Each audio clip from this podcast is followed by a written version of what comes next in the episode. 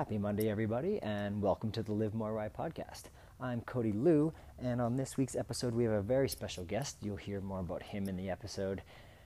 Eric Carey and I spoke with him about his business, what he does, and how he helps gyms like ours succeed.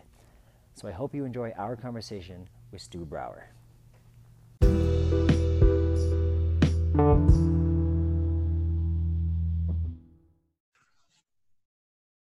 And we're back, guys. This week we have on a very special guest. Uh, we have on Stuart Brauer, uh, short known, short name, actually just known as Stu.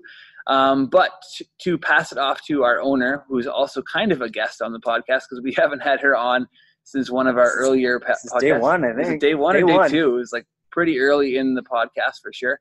Um, so we're gonna give it off to Carrie how did you meet this uh, this guy Stu, and why is he in our lives and on our podcast now? Good question. Um, first of all, thanks for letting me jump in on your podcast this week and bring Stu along with me.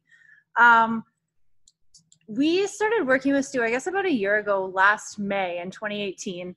Um, but Kyler and I were kind of uh, social media creepers on him for a long time before that. So um, we'll talk kind of during the podcast about kind of what Stu does and how he got there. Um, but it, on Facebook, Kyler and I kind of, as we were building our business and figuring out kind of best practices and connecting with other people in the industry, um, we found ourselves joining a few Facebook groups that were for affiliate owners only. And Stu would constantly post content and videos and good tips and information about running a gym there.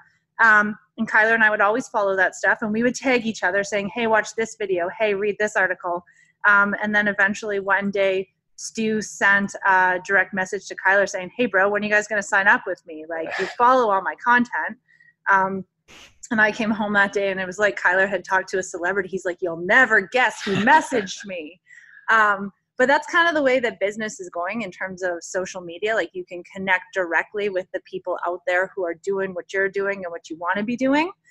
Um, so we were at a point in our business uh, we had just been open for two years. Um, autumn our second child was finally in full-time daycare so i had a little bit more time to really like dig in and focus on turning this into something sustainable. Um, so we jumped in with two feet with Stu last may and haven't looked back yeah so that's that's a nice genesis of of how we got to where we are i mean there's a lot of different steps and stuff that have changed over that time period and it's i guess it's been basically a year since you said starting up with him April 27th, 2018 was our first call. April Oh, wow. 27th wow so you just passed your like one year anniversary Yep. you guys did something really awesome The So- guest, the guest did more homework than we did. Yeah. so enough from us stu who are you like uh, i know there's a lot more to you than in terms of just saying you're a business consultant or a gym owner because you Yeah. do hold both of those titles but how did you get to where you are today working with someone like us but also like you know dozens if not hundreds of other gyms around the world yeah, yeah, no, I and I really I uh I appreciate you guys having me on. I, I truly do. Thank you so much. It's it's really cool for the two of you guys because you know it's you know one of the biggest things I think that Carrie and I have been able to work on and it's manifested is the two of you guys. Yeah. Before when we started working together, one of the biggest goals were to get her a team around her that saw the same vision of the business and could help her take it to where it needed to go. And I mean, it, I mean, I'll be honest with you, I've got gyms that 18, 24 months in, they're still looking for their version of you guys and they haven't found it yet. And so it's, you know, you guys are uh, an absolute blessing to her. So it's very cool to sit here and see this and all culminate. But um, I started, I, you know, fitness from a young age. I went to an all boys high school. I played lacrosse. And when you go to an all boys high school, it's essentially you go to the play sports. But when you're 145 pounds soaking wet, you know, it's not, it's a tough gig. I was in trouble a lot in high school. So I spent a lot of time in detention, which was cleaning the weight room, which turned into just working out all the time and telling them you were cleaning the weight room. and that grad, that, that went into a uh, bachelor's in exercise physiology and uh, kinesiology, which went into me getting accepted into grad school, but me bailing on grad school. I'd found CrossFit early on. I recognized the opportunity there and I was like, okay, I'm going to go full in on this. So I went to go work for an affiliate owner, great dude in Tennessee. It was um, it was early though. This was like oh so 07, 08, and no one in that stage knew what the hell they were doing business wise. I've never taken a business course in my life. Um, And I was working for him $600 a month. It was great, but I knew I could do it better, but I didn't know how I would do it better. I just knew I'm like, I'm, I can do this.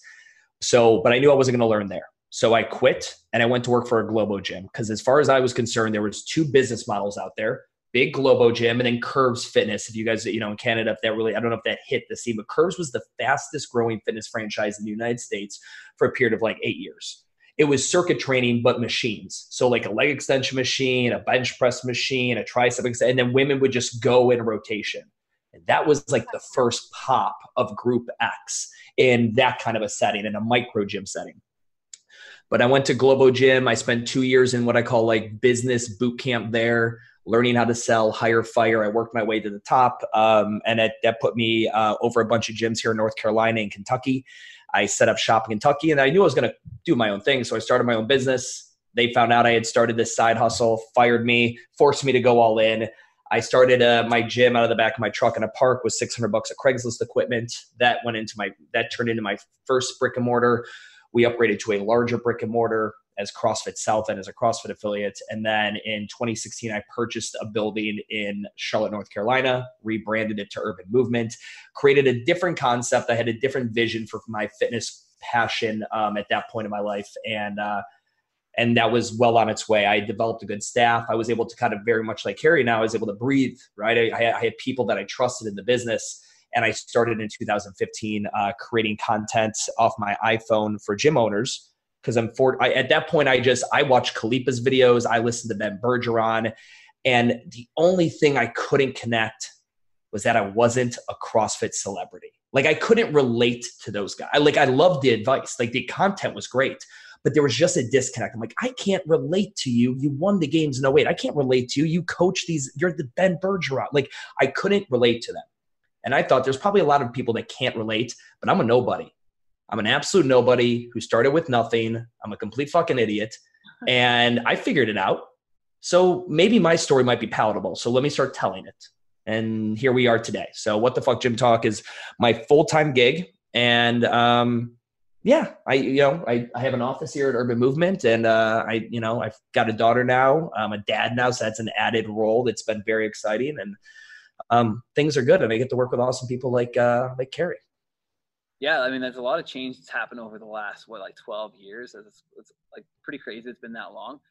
Yeah. the biggest changes I think that you kind of glossed over on that I'd like to spend a little more time on is the big change from I think you called it CrossFit South before, and now CrossFit South End, yeah, South End, and now you're now you're Urban Movement, right? And I know Correct. I obviously know just based on your working relationship with Carrie, how that kind of has evolved and why CrossFit is off.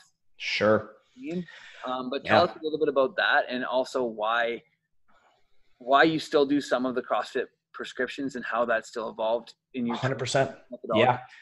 So I believe in a theory, what I call the white space theory. I believe the biggest opportunity um, is to create a unique, um, a unique, a unique opportunity for somebody, and it resolves in the right white space. So when CrossFit popped, I remember I about Globo gyms and kind of like this curves model. There really wasn't anything else. Like when CrossFit hit, people, there had never been such a surge in Olympic barbells, gymnastics rings, and warehouse space as there was from 2008 to 2015. It's a huge surge. Rogue Fitness is 100% a byproduct of CrossFit's explosion, right? Glenn Pendlay is a byproduct of CrossFit's explosion, all this stuff. And I saw that opportunity and I and I jumped in early and I got in I got in at the right time. But I knew during a gold rush, the people that go rushing for gold rarely find it If you really want to make the real money, you get there too. But then you sell the picks and the shovels and the Levi's. You sell the gear they're going to need to mine for gold. And that's what the real people in the gold rush really discovered. And that's what I knew. When going from Globo Gym, where personal training is king, I saw easily there's no way these small micro gyms are going to be able to run viable businesses on just this group X membership at 150 bucks a month. It will not work. I, the math doesn't lie. So I'm going to get into personal training. And nobody in 2006, 7, 8, 9, 10, 11, 12 was talking about personal training in the CrossFit gym. The on ramp that Robb Wolf and his wife, Nikki Violetti, who ran one of the best business blogs, it's still up today, um, coined. They created that. If you're familiar with Robb Wolf and his nutrition work, uh, the paleo solution and things like that. Um, so, eh, so when I saw that, I, that was the white space then. Here's the white space today, 2019 You have CrossFit gyms, and then you have very sexy, high operational capacity models such as Orange Theory, F45, Metabolic, Yoga Studio, Soul Cycle, whatever it is. That is, so the white space now exists in between. I needed so when I used to pitch urban mo- or CrossFit to people back in the day, if you guys remember P90X and Insanity, remember those at home? That's what I used to say. Hey, what's CrossFit? Well, it's kind of like P90X. You know what that is? And they'd be like, Yeah. I'm like, Well, imagine that. But instead of jumping around your living room looking like an idiot in your underwear and pissing off your neighbor downstairs in your apartment, you do this in a gym with real equipment, with real people, and a professional coach. How does that sound? Now, what urban movement is, is hey, you ever hear of CrossFit? Yeah. Well, imagine CrossFit, but you won't get injured. It's less intimidating. You ever hear Orange Theory? Oh, yeah. Well, it's like that, but you won't get bored. That is where urban movement fits in, is this white space in the middle. So that is where I think the industry is going. At least for me, that's where it's going. I, I, I think I'm, I'm correct on that prediction that we'll see more models like that. Not that CrossFit gyms traditionally are going to do poorly. It's our, they're actually going to do better. The good ones will stick around. There'll be a lot that die off. There's 15,000 and change now there will be less in five years, especially if there's a recession in the United States. But um, that is that's where that the change came from. I just saw a desire. I also personally got very over the competitive aspect of it. I mean, when you said South End, so South End is a borough, a neighborhood of Charlotte, North Carolina. Very young, very hip, the coolest place to live in Charlotte, North Carolina, the most expensive.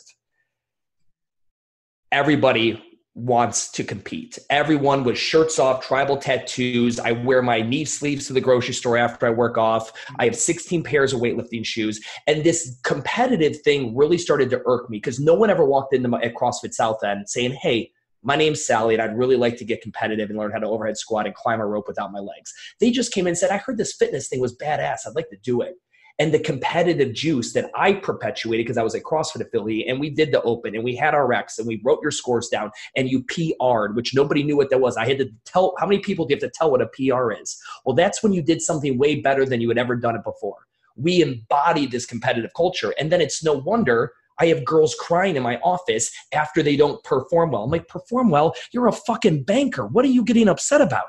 this workout, well, this workout's going to be here tomorrow, honey. Like, I don't understand why you're crying. Or, you know, I I'm 2,000th in the open. Yeah, guess what? You're fucking 10,000th in a lot of things. What are you so upset about that someone in China beat you in this workout? And this competitive thing started really pushing me away.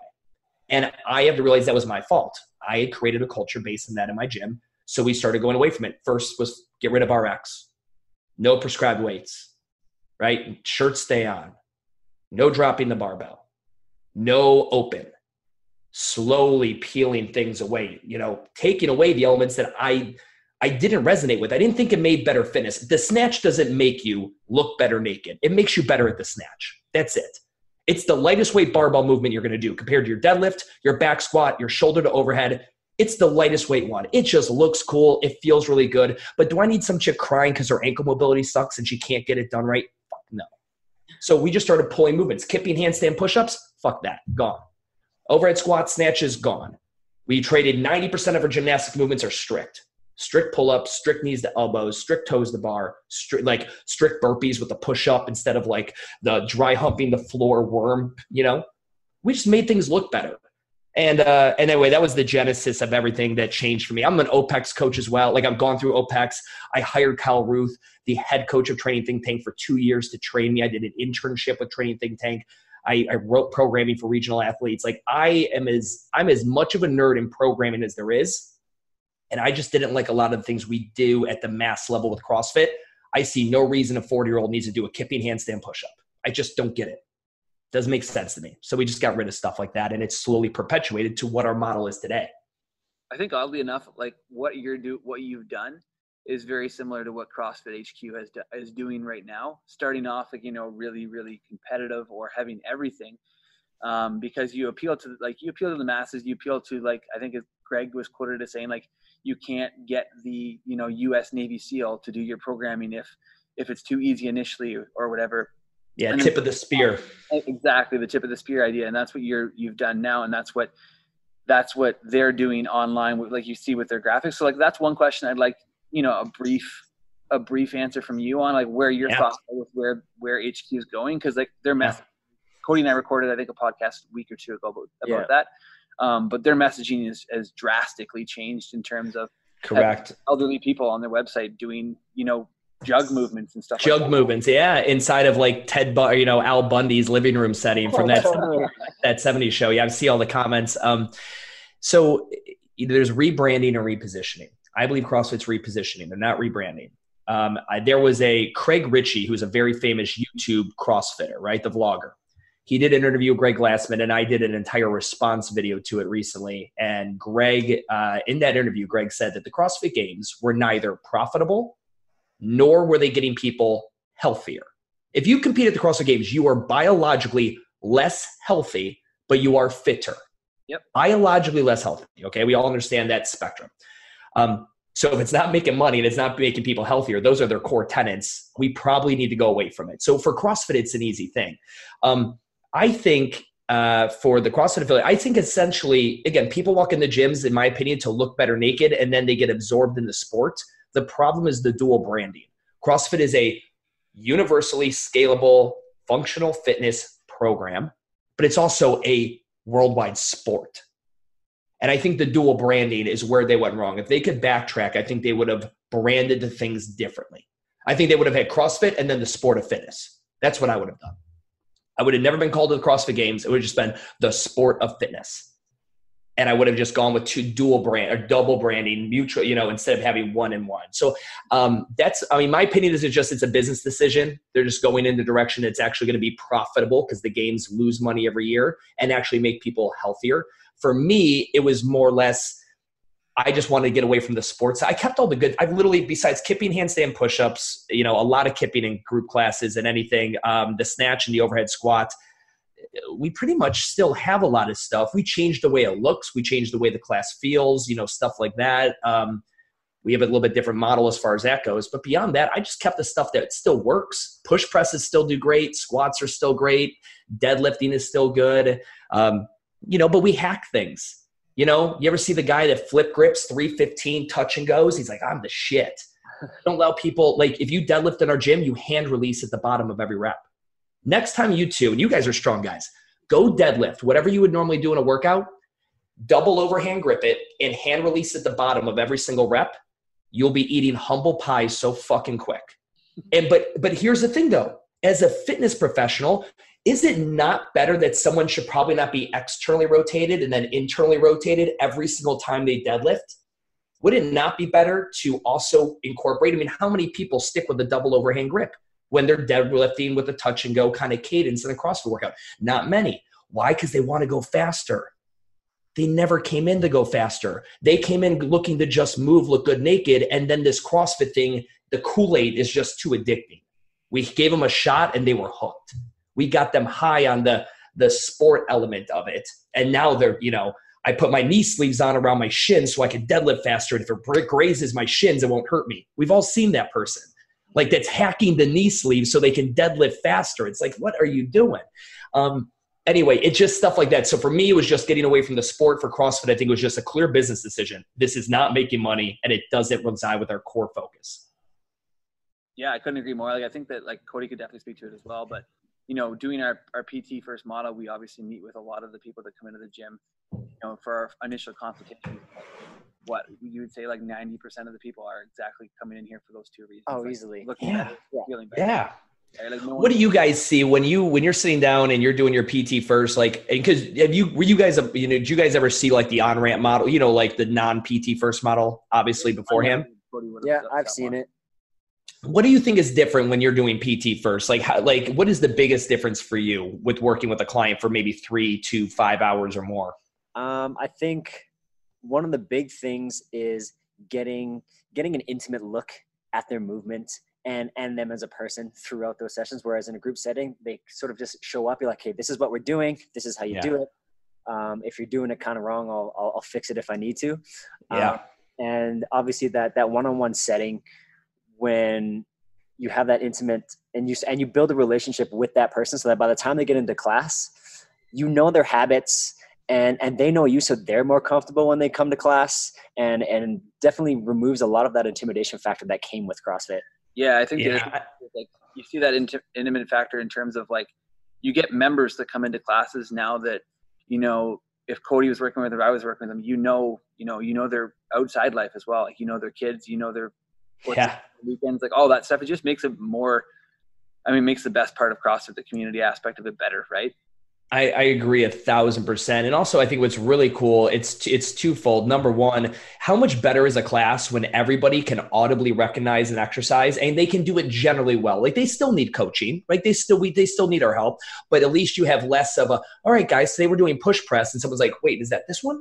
That one right here, and they're you know they're you know mimicking an overhead squat. You're like, no, you Carol, you've been here for fucking three years, damn it. Like, um, or but here's the thing from you know McCary and my perspective as gym owners, I truly feel we make better coaches when you guys get to work one on one with someone. So often in a group class, you're working with someone on something, but your time is cut short because the clock starts, or I have to go over to the other side of the room, or someone else. We really we talk about like, no, we have a group class and everybody gets individualized attention. They get about 48 seconds of individualized attention if you have 20 people in class in a one hour class. Like if you really, if I held a stopwatch and when you went up to someone, I started it, and when he walked away from I stopped it. And I did it for everybody. It's pretty astonishing how little individual time they actually get. And I think that really hurts coaching development.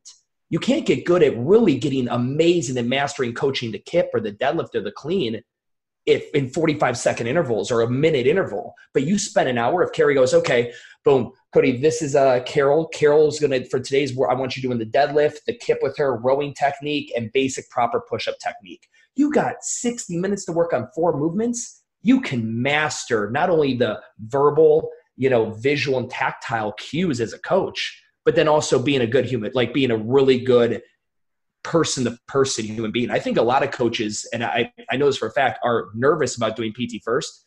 Like i don't want to have to talk to somebody for an hour. What if i fucking don't like them like it makes you a really good people person because guess what? The fitness industry we're going to get people from all different walks and colors and types and shapes. You got to be a chameleon. You got to be able to make this guy laugh make her feel safe this that and the other thing. So yeah i think uh, i think you guys are dead on the money though with the intimacy of the the culture that gets created through pt first as well. Um, i also i also uh, agree that it's a really good point that getting to spend that that extra time on a few movements within an hour. Yeah. And by the time they get into class, the movement patterns of our onboarded new members are so much better than they yeah. were coming out yeah. of the group. And and then you get less things like injury or or, or fear some of those movements and things like yeah. that.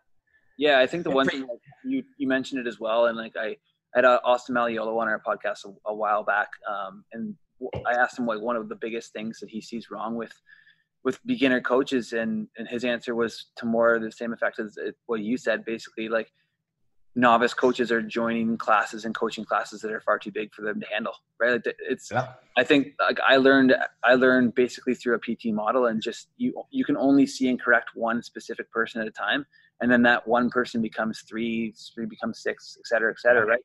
Even greg glassman like he he did he started one-on-one coaching yeah.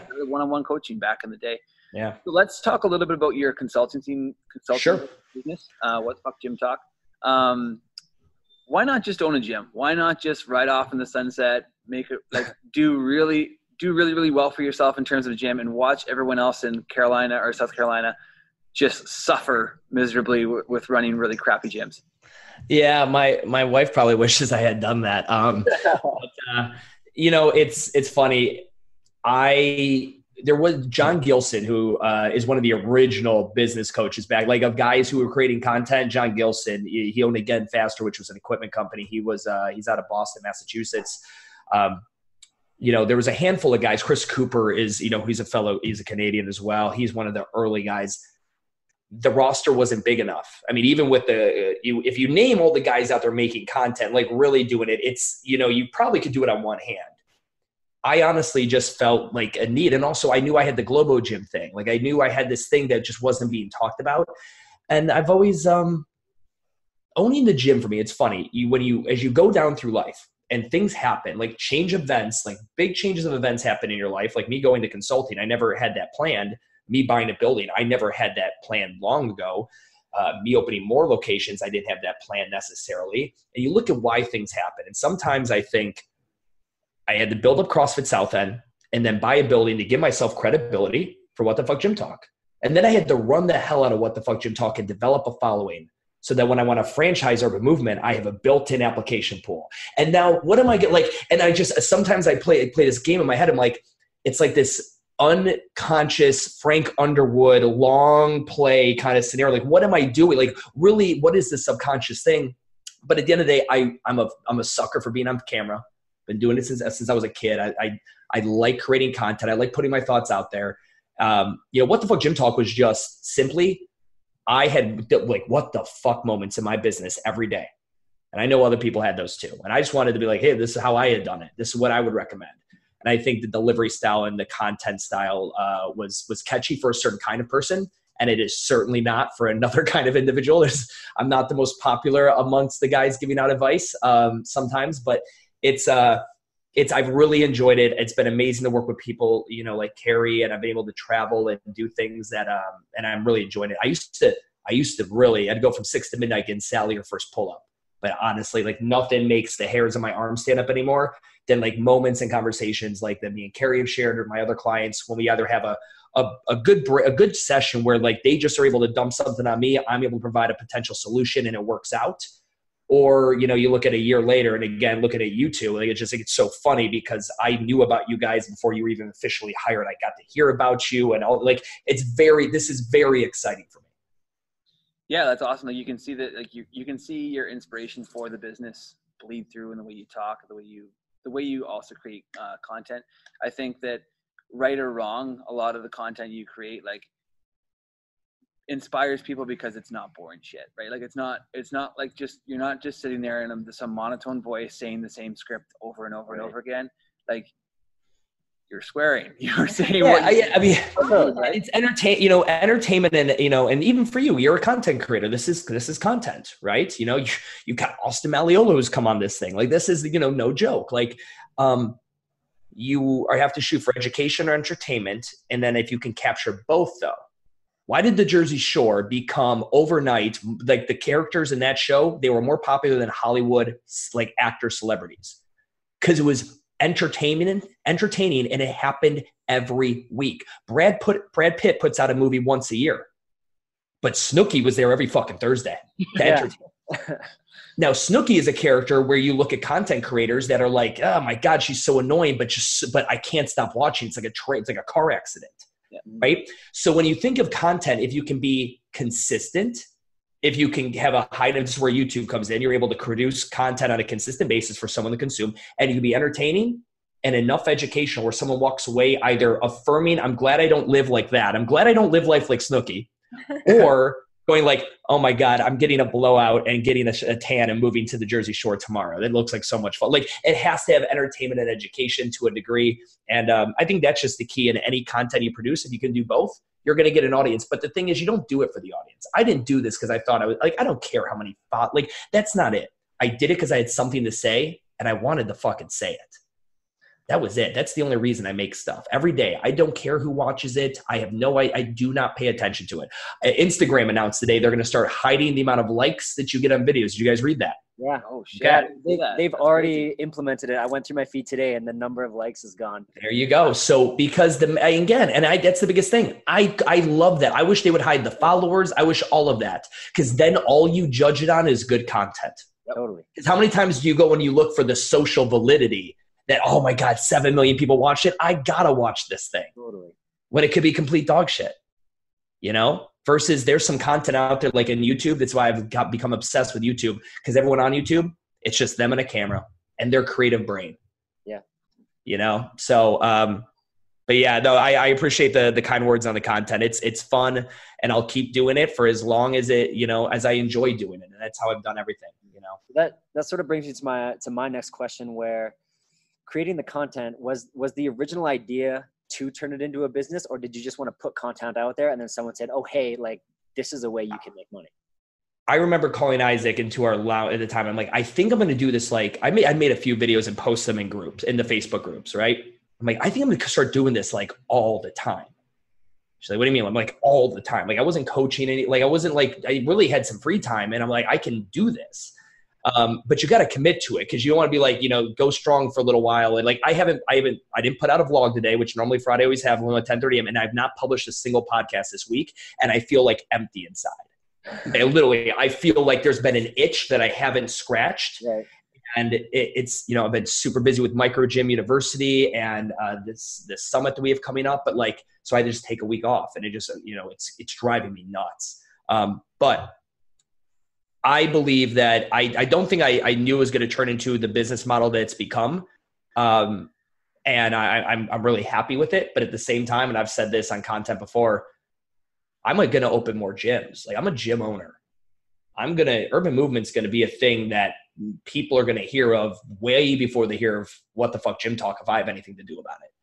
It's going to grow. It's going to be a thing. People are going, again, this what the fuck gym talk thing is just kind of, uh, it's just fun. I, and I have the luxury of doing it because the business runs itself. So, um, yeah, I have no idea. I, or what the fuck gym talk could be around forever. It could, I could shut it down in a year if I open up more locations. I don't know, but we shall see. But in the meantime, I'm going to keep producing content because I love creating videos. I love it. So one of the things you said, like you said, you you started this basically because you had something to say, and I think I can relate to that in a lot of ways. Just because, like, I started to become a nutrition coach because I had something to say. I was sick of yeah ketogenic diet and bad diets just for yeah to try to go from one diet to the next to lose fat. When it comes to the things you had to say, what were those things that you like the core principles when it comes to gym management that you initially had? Um, what were they? And not only that, like have they changed over the, that time of your consulting? Because yeah. I think that like you know for for me, I'm almost done yelling the carbs are not the enemy thing because I think it's starting to transition out of this ketogenic love yeah. fest, if you will. Um, yeah. But I wonder if that's the same way for you. Has that has those messages changed? Yeah. So I've always I'm not going to be romantic about anything. So like again, I, I have been yelling PT first for a while because I truly believe it's the way. However, some guy calls me and he owns a gym in uh, you know England and he's doing something completely different that I've never heard of and he's crushing it and I investigate it and I'm like holy shit no one i'm going to go and i find some new way of onboarding people that's better than pt for i will talk about that next. Um, yes I, I, think if i were to think my core tenants going to your first question uh, pt first being one of them staff the retention of staff over the retention of members is the biggest thing. And i know you guys probably have members listening if any of those listening we're not referring to you but from a business perspective finding amazing help is the hardest part right? I literally Isaac and Deuce, you know, I would, you know, I'd take bullets for these guys. I'd do anything. I would, you know, I would, uh, I'd bankrupt myself before I'd ever let them fail, you know, you know, anything. They're, they are my rock. They are everything to me. Um, so staff over retention staff or retention employees. I do believe it's not what you do, but it's how and why you do it. That's another very core thesis that I stick to. What we do is not unique. Nothing urban movement. I got rid of my pull-up rig. I hung these silly little pull-up bars from the ceiling. Like that's not that's not special you know, we've got gyms that are like, I've got a guy coming tonight. He's coming. We're doing moving day. Moving day is my version of our twice a year open. We got rid of the open. We don't do that. We do moving day. And um, I got a gym owner coming down. Him and his wife had a layover. They're going to hang out and see it, and we're going to talk. And I'm sure they're going to ask me questions about it. And as I was walking him through the building today, he's like, "Can I steal that?" I'm like, "Dude, take it. It's not what I do. It's how I do it, and then my why behind it. Because your why is what's going to get you through when you really don't want to do shit. But it's not what you do. We can copy anything. There's no such thing as IP you know, I was I was joking around. You familiar with Renaissance periodization, Nick Shaw? Yep. You could steal that dude's entire company for two thousand dollars. You could buy every template he has. Yeah. You can go ahead and put your logo on it, and you can steal his entire company for about two grand. Yeah. Nick Shaw produces content, and he has a team, and he truly like it's not what it is; it's how and why. So that's, that's a very big core tenant. But yeah, I will. Uh, my theses and stuff will change as the market changes. I think digital will be a huge. I'm going to have plenty of new theses as it comes to digital. Um, and especially with the rise of Peloton and the Mirror and Tonal and these at-home digital solutions that are just so sexy and cool, just super neat. Um, and I don't think brick and mortar is in uh, in danger and in trouble, but I do think we will have to have a revenue stream where someone can engage with us post cancellation digitally for a small EFT rip, nine bucks a month, ten bucks a month, something of that nature. I will. I think we're going to go to that. You know, hey, boom, Carrie, canceling. Oh, what are you going to do for fitness? Ah, I'm just going to work out of my apartment complex, do some things that you showed me, you know, that kind of like, well, for nine ninety a month, you can follow movement anywhere and follow the workouts that we do. We have live workouts that happen every single, like, they, I think there's going to be something like that that gyms will be doing in 10 years. I think we're already going there. Right. Yeah. Yeah. There's a lot of, like, there's, uh, I used to be working with uh, Brian Borstein, uh, just individual style programming, and he, even he does like a an RX Plus program, which is I think is Yeah. like, it's a very lower barrier to entry, like nine ninety nine a month, and it's just accessory stuff, right? Like Yeah. stuff that they could do at their own home, all that kind of stuff. And Yep.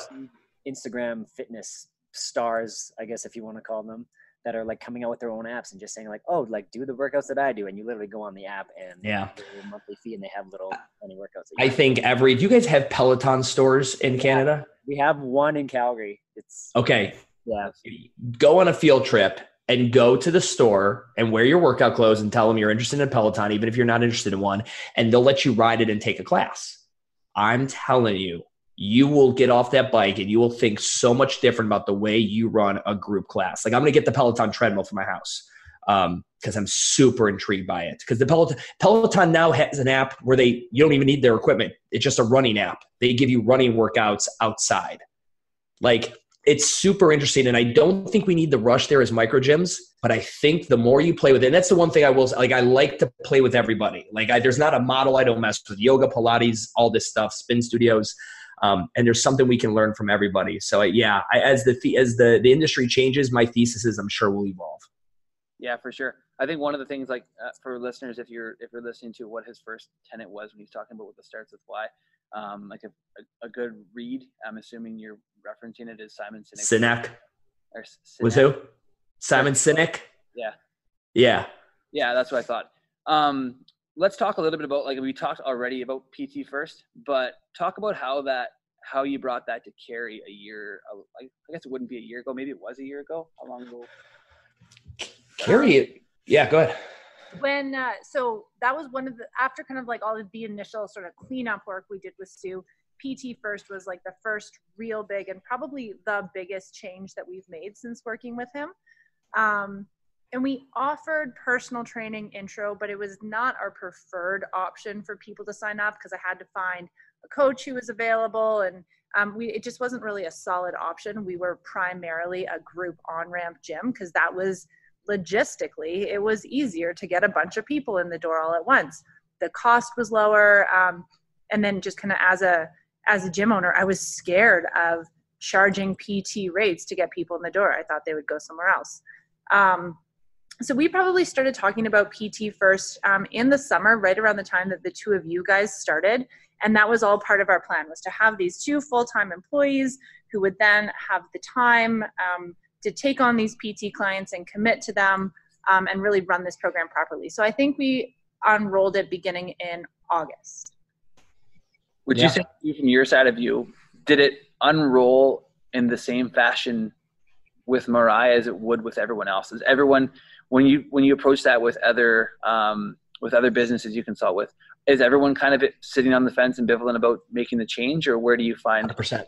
Yeah. Everyone, yeah, I think a lot of my my so when someone first starts working with me, we just do this initial business development call. It's for me to vet them and make sure I'm going to be comfortable working for them and for them to vet me, you know, accordingly. And um but that's everyone that's that's a huge interest from a lot of people. That's a lot of my content popularity is PT first. And I think people are very intrigued. How could I make it work?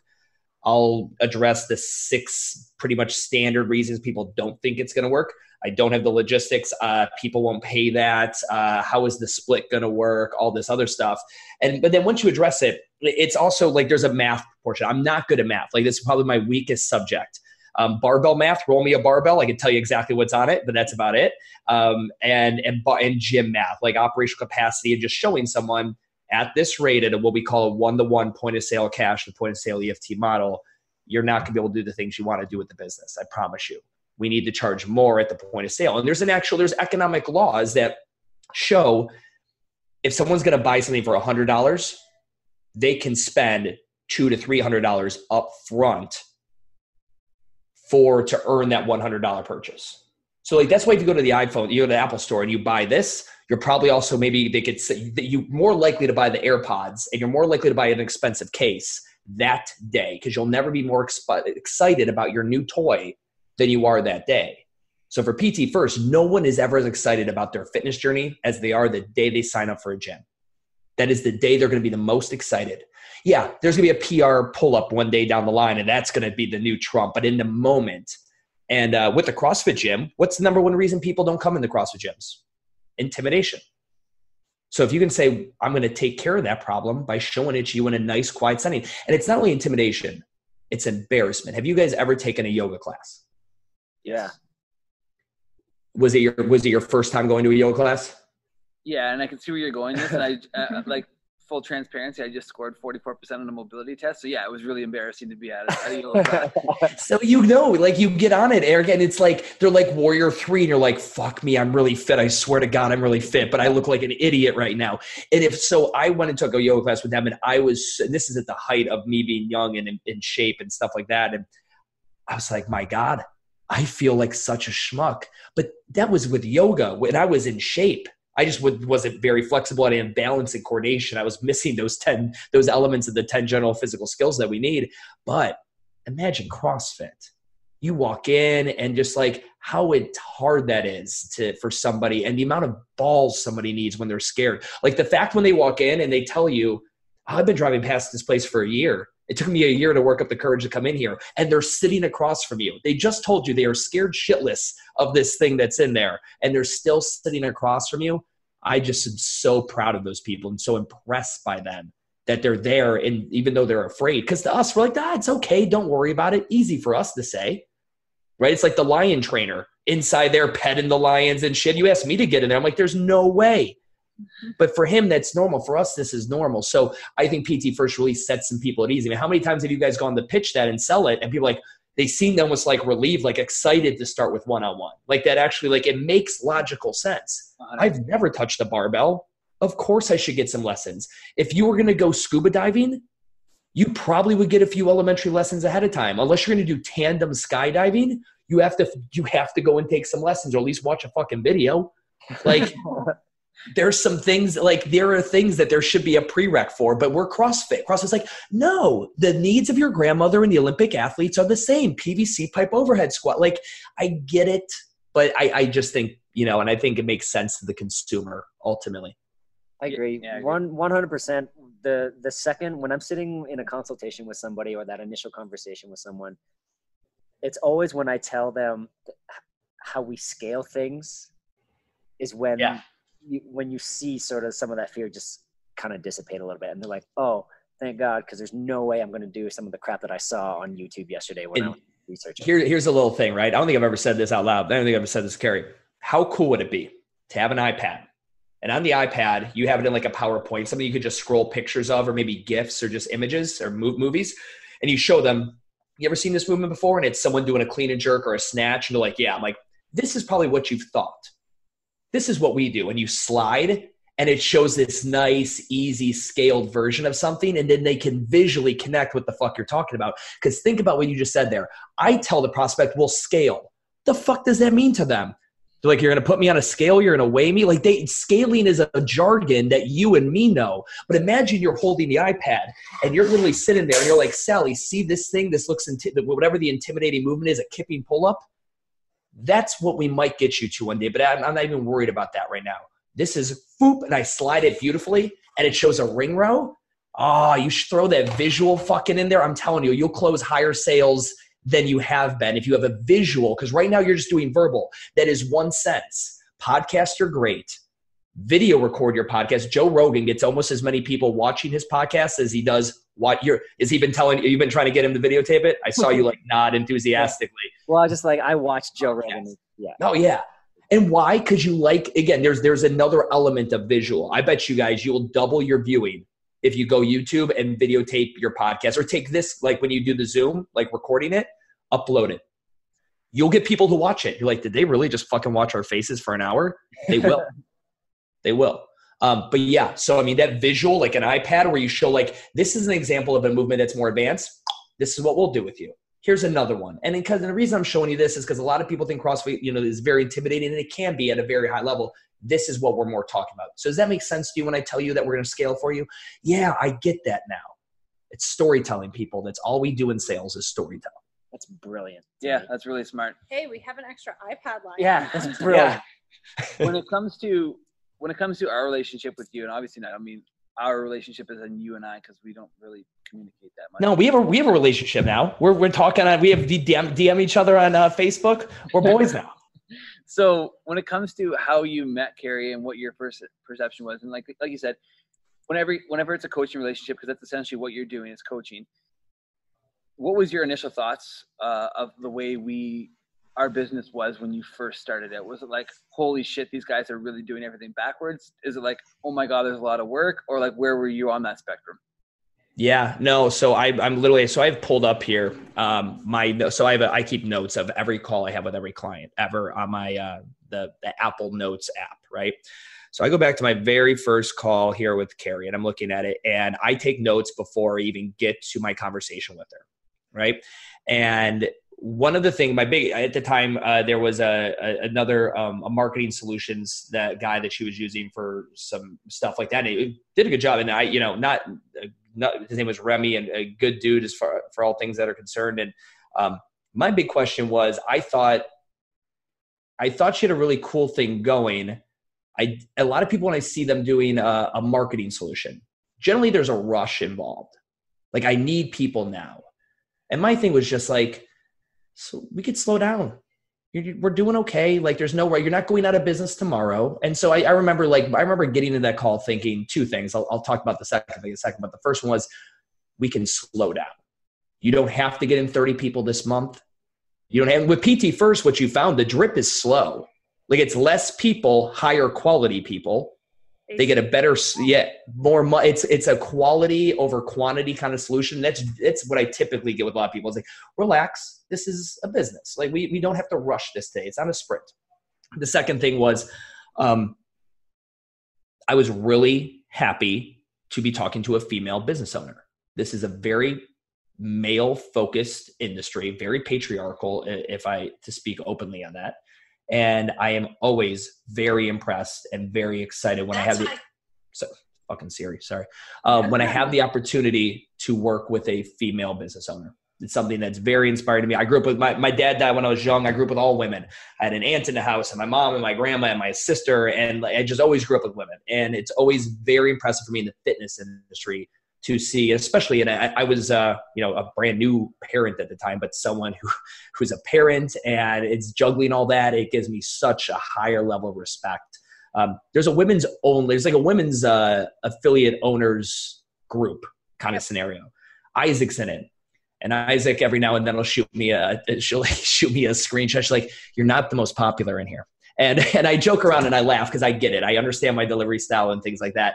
But anytime I get a chance to work with a, a female business owner, I am always instantly impressed because I think the fitness industry, I think it's a little bit harder for a female. I truly do. I do think there are challenges that represent Isaac is a, I say Isaac, and a lot of people think Isaac's a dude. We, the gym owner who came in here today, he looked at dudes. He goes, You Isaac? And I'm like, No, Isaac's the first name is Sarah. But if I yell Sarah in this gym, six girls turn around. And it's just Isaac's my boy. Like that's just Isaac's always been like Isaac. And uh, yeah, I'm, I'm, I'm very soft spot, very strong soft spot for female entrepreneurs in the fitness industry.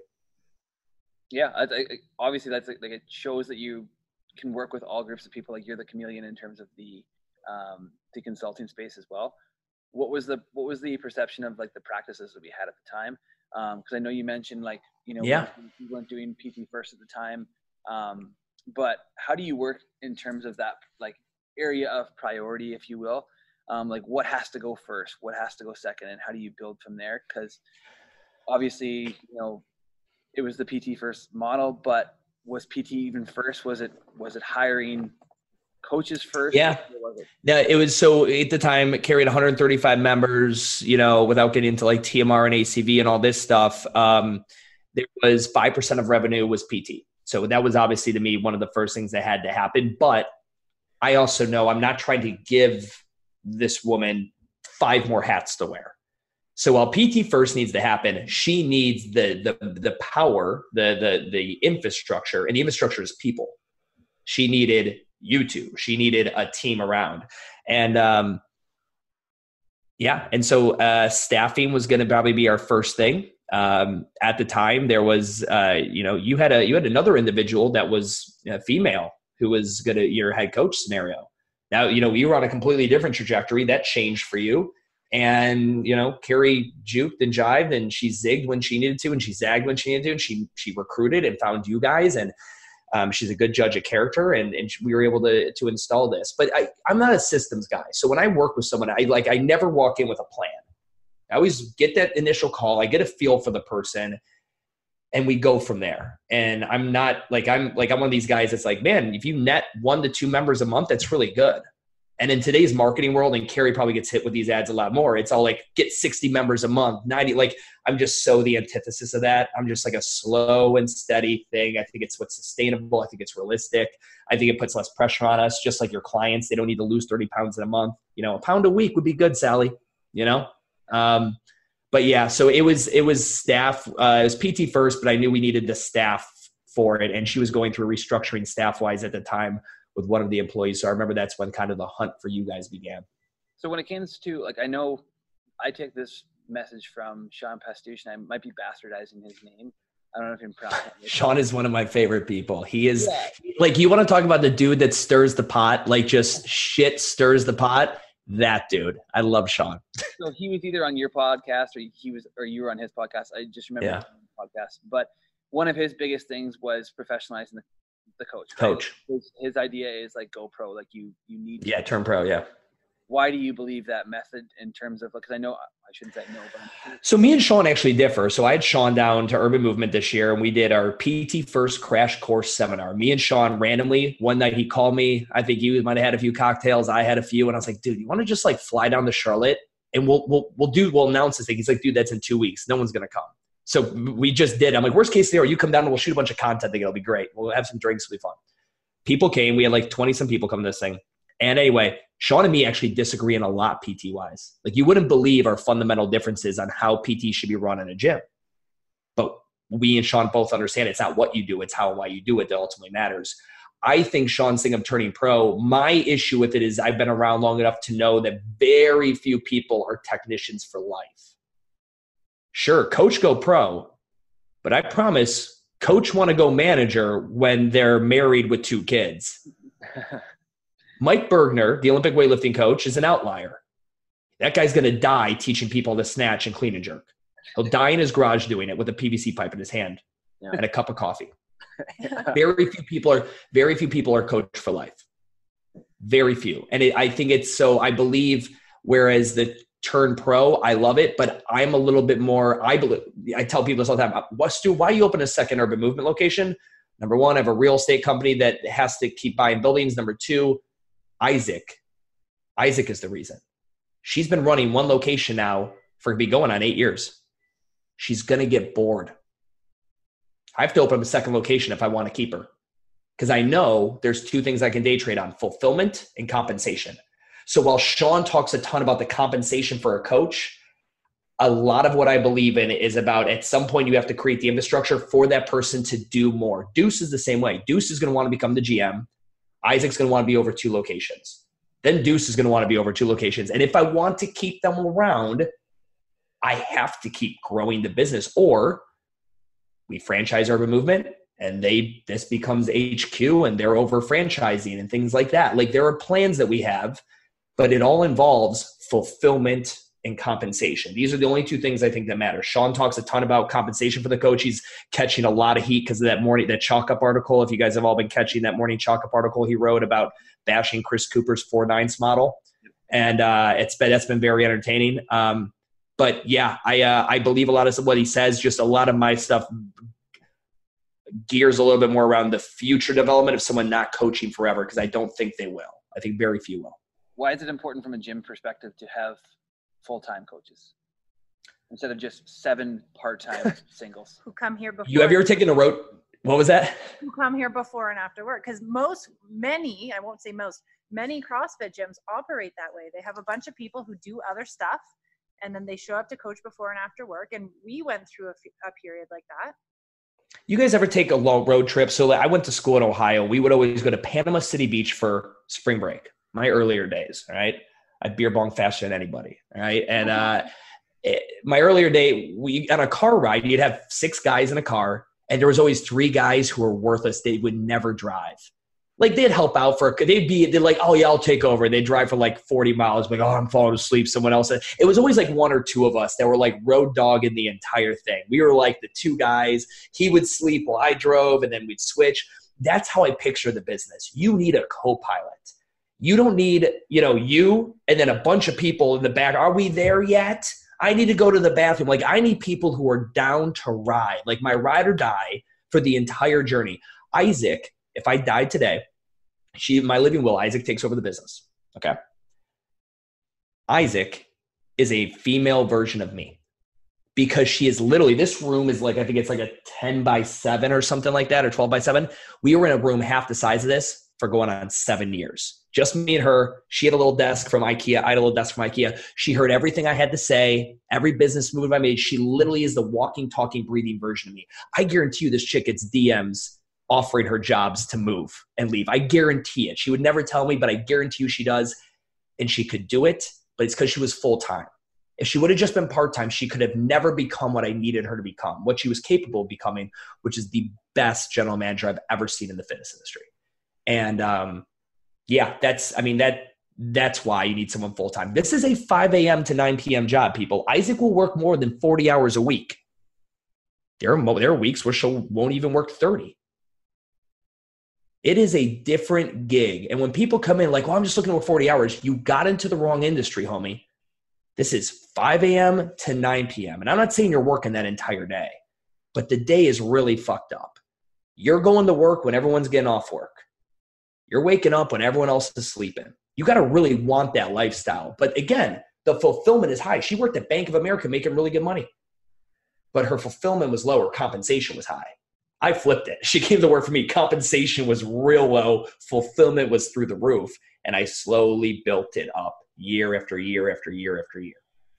So um, you need full time people because uh, you know it's like Tinder. You guys have Tinder up in Canada? Of course you have Tinder up in Canada, right?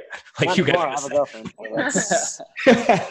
you want a steady person. You want someone who's there every day. Like Isaac knows when I'm having a shitty day. She knows when I know when she's having a shitty day.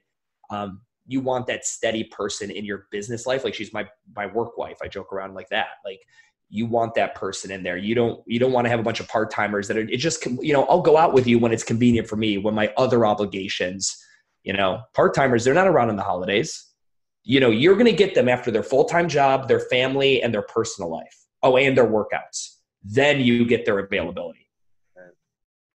That's why full-time. Yeah i 100% am on board with what you're saying. Um, I haven't actually told Carrie this, but a couple of months ago, the company I used to work for offered me a job again that was higher paying, Monday to Friday, no like holidays off, weekends off, and I told them no uh, because I, I said I'm good. I'm good where I'm at.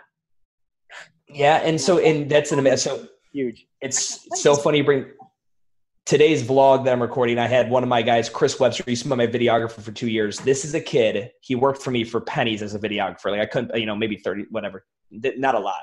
He got paid, he got double salary to go somewhere else. So he leaves. Great guy though. We're still good friends. And uh, a recruiter contacted him. He went for going from like 40 or 55,000 a year, offered him 150. He turned it down because he just loved the company he worked for so much. Culture and again fulfillment was so high at his job the compensation didn't matter. And that's exactly i'm just mimicking what you just said there. It's amazing what loving your job will do. Happiness you know happiness uh, you know, again money will buy you know what's the uh, dane cook the comedian you know people say money can't buy happiness bullshit money can buy a jet ski and you've never seen anyone fucking frown on a jet ski right like you know i believe money will buy happy i truly do but it won't fix sadness yeah. Right. If you're not happy yeah. somewhere, no amount of money they pay you is going to fix that. Yeah. But you love your job and love what you do and the people you interact with every day. How many people do you know that you guys are friends with that go to work every day, dislike almost everybody, don't like what they do? It's crazy what you know what percentage of your life you'll waste doing something you don't love. 100%. Yeah, I couldn't agree more with you on that one.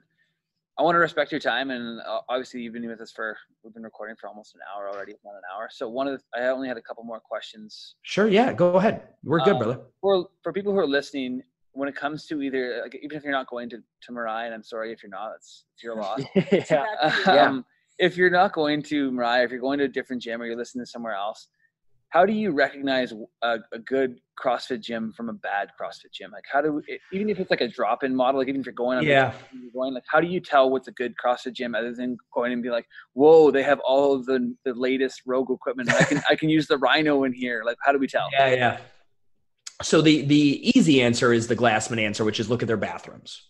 Do they take care of their bathrooms? And I, I agree with that too. I think that's great. We don't have control over our bathrooms. just yeah. just but but it's see that's why I don't use that metric. I um here's one. If I want to know if the business is doing well, I ask who's your longest tenured employee, right? And I mean, you wouldn't ask. This would be a really weird question to ask. But then, how much do they make? I ask those two questions. Like, and again, that's me as a business guy talking to another business owner. For anyone listening to this, to give you a better, you know, for you to go into a gym, um, I would be asking how many of the coaching staff are full time. I think that's a very common answer that a customer could ask. Oh, cool. Do you are your coaches full time? I think it's a very telling answer, and you would not believe the line in the sand of all the micro gym owners. If people had to raise their hands, they have full time employees versus not. And I, I think someone who's a full time employee, or if they're at an organization that has made that sacrifice financially, like it obviously costs money, but has made the, the realization of the investment that staff members, team members are going to grow the business, not members, not rogue equipment, not the owner. The owners, we don't grow the business. We get it going. We normally fuck it up if we stick around too long, though. We truly do. We get too caught up in our own bullshit. We need new, we get snow blindness. Um, but yeah, that, that would be a question. And when you go into a gym, you want to know is this a good business? You know, because that one class isn't indicative. The bathroom isn't indicative. I've got pristine bathrooms. And the other day we had one clog on us and nobody knew about it for like two hours. You would have walked into that, that bathroom, you would have thought we were a shithole, um, literally. And it was, um, but no, I'd ask how many, you know, how many of your coaches are full time? I think that's a huge, an easy indicator yeah, I think like one of the things that Carrie's kind of instilled within Cody and I when we travel is is stopping in at boxes and and now having worked in the gym as long as I have, you see you see with kind of opened eyes how other gyms yeah for sure. Um, so one of the last questions, I guess probably the last question that I have, anyways, um, in terms of your business yourself, is kind of I'm going to steal from Tim Ferriss. If Tim Ferriss is listening, which I really doubt he is, um, sorry, dude, but um, if you had a billboard um, and you could write on anything on on it, what would you write? Because I think that like you know it's also it's similar in terms of lines like what do almost all gyms do wrong? But like exactly, yeah. you have a billboard, you can put it on the side of the interstate. What would you write?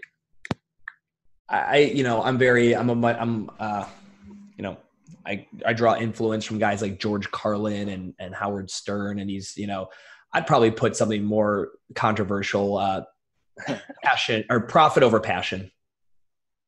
I, I've every gym owner I get on the phone with is passionate. Oh my God, they're passionate, like through the eyes to a fault. They're not profitable. And unfortunately, that is why there may be divorce in their future, second mortgages on their home. They won't be able to have Cody and Eric's, that which means there are young trainers and coaches who would love to turn pro, like what Sean Pastuch is saying, but without the business owners creating entities for these opportunities, you are going to be stuck with a level one and an exercise phys degree that is, you're going to have limited places to go. I want more micro gym owners to focus on profit over passion. Passion is great. You cannot deposit into a checking account. Passion is what fuels you to continue to do the work when you don't feel like doing the work. But without there being a product, of profit. And I'm not talking you have a Learjet in the back and you're going to Coachella every year. Kind of like, you know, you don't have to be making that much money. But there needs to the business needs to work. And I and I and so I, I would throw that up on a billboard.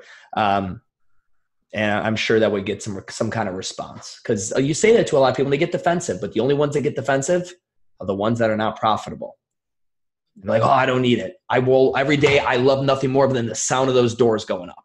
That's my. That's all I need. I need that text message from the client saying they finally got off their type two diabetes. I want that too, but you won't be able to provide that if you are out of business. And Jim, here's the thing: micro gyms don't go out of business. Like you don't like they're not filing bankruptcy. They're selling them to a coach for 20 cents on the dollar and just tapping out Like real businesses file bankruptcy, they take it to the end. Micro gym's like, ah, fuck, I'm just gonna sell it to this next guy down the street because there's some new green-eyed level one whose Aunt Sally just died and left him sixty-five thousand dollars, and he's able to get he's able to jump into this thing. It's this incestual cycle. But uh, yeah, I would that's what I'd throw up on a billboard. Profit over passion. Yeah, that's everything for me. Is there anything you two would like to add? Um, I don't think so. We covered we covered quite a bit today, so yeah. Um, is there anything yeah. on your side of things? I know you mentioned just in passing your summit coming up, so plug that away for sure. Let people know. Yeah, if anyone, so any, if you get gym owners and stuff in this, we're doing something very interesting. I took um, the owners of Alchemy 365, Metabolic, Vitality Fitness, and myself. I took the guys that I thought were really, they were all very successful CrossFit gyms, probably even more successful than mine was at the time, and they broke it. They literally had this amazing cash producing, awesome thing and they went in a completely different solution. If you're not familiar with what Alchemy 365 did or Metabolic, go look those guys up. Um, and they took, they left the reservation, the safety of the word CrossFit. They all did it during the height of CrossFit. I did it on the tail end. These guys did it when CrossFit was still gushing cash when you got in right. And they went and created something just, and what they've created, you know, Metabolic's got nine location in seven states. Alchemy is going to be opening their eighth location in two states in Denver and Minneapolis and I bet you they're sitting at 50 locations by 2021, 2022. They've got crazy expansion growth. These guys have created things and truly rebranded and created something else. But I think it's the the how and the why, not what they did. I'm not saying everyone needs to create a metabolic and a, an alchemy, but the how and why is what these guys are going to talk about. And I think that's something there's a lot of business owners out there, micro gym owners, that they like CrossFit, but they have something else, another itch they want. Like they have another idea than the traditional CrossFit model, and they're looking for the permission or the strategy to implement it. A lot of rebranding talk is really popular, you know, going from CrossFit South End to Urban Movement or from CrossFit ABC to ABC Athletics or whatever the hell you're going to do. And I think it's a very, I think people are thinking about rebranding in a very sloppy way. And uh, so I'm bringing these guys down together for two days to talk with people in intimate small groups about how to actually, you know, to take their advice and how to actually pull that off. I'm just really saying, I love great Jason Khalipa, great dude, but I don't know how many business conferences you can keep making Jason come and dance in front of.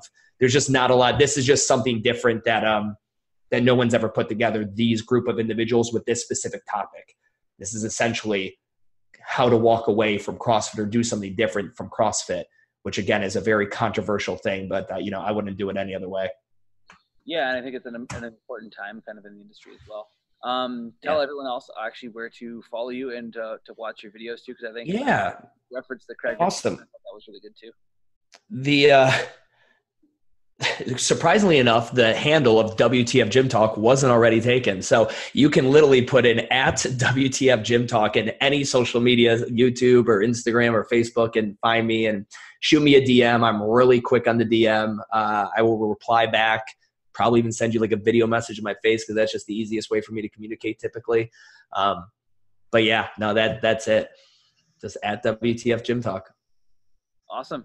Well, thanks so much for coming on the podcast. Yeah, again. appreciate I'm it. Sure, I'm yeah. sure we're going to find this really, really helpful. Uh, hopefully, other gym owners can find it helpful as well. Yeah, no, absolutely, guys. I really appreciate you having me on. Thank you very much. Thanks, Stu. Absolutely, guys.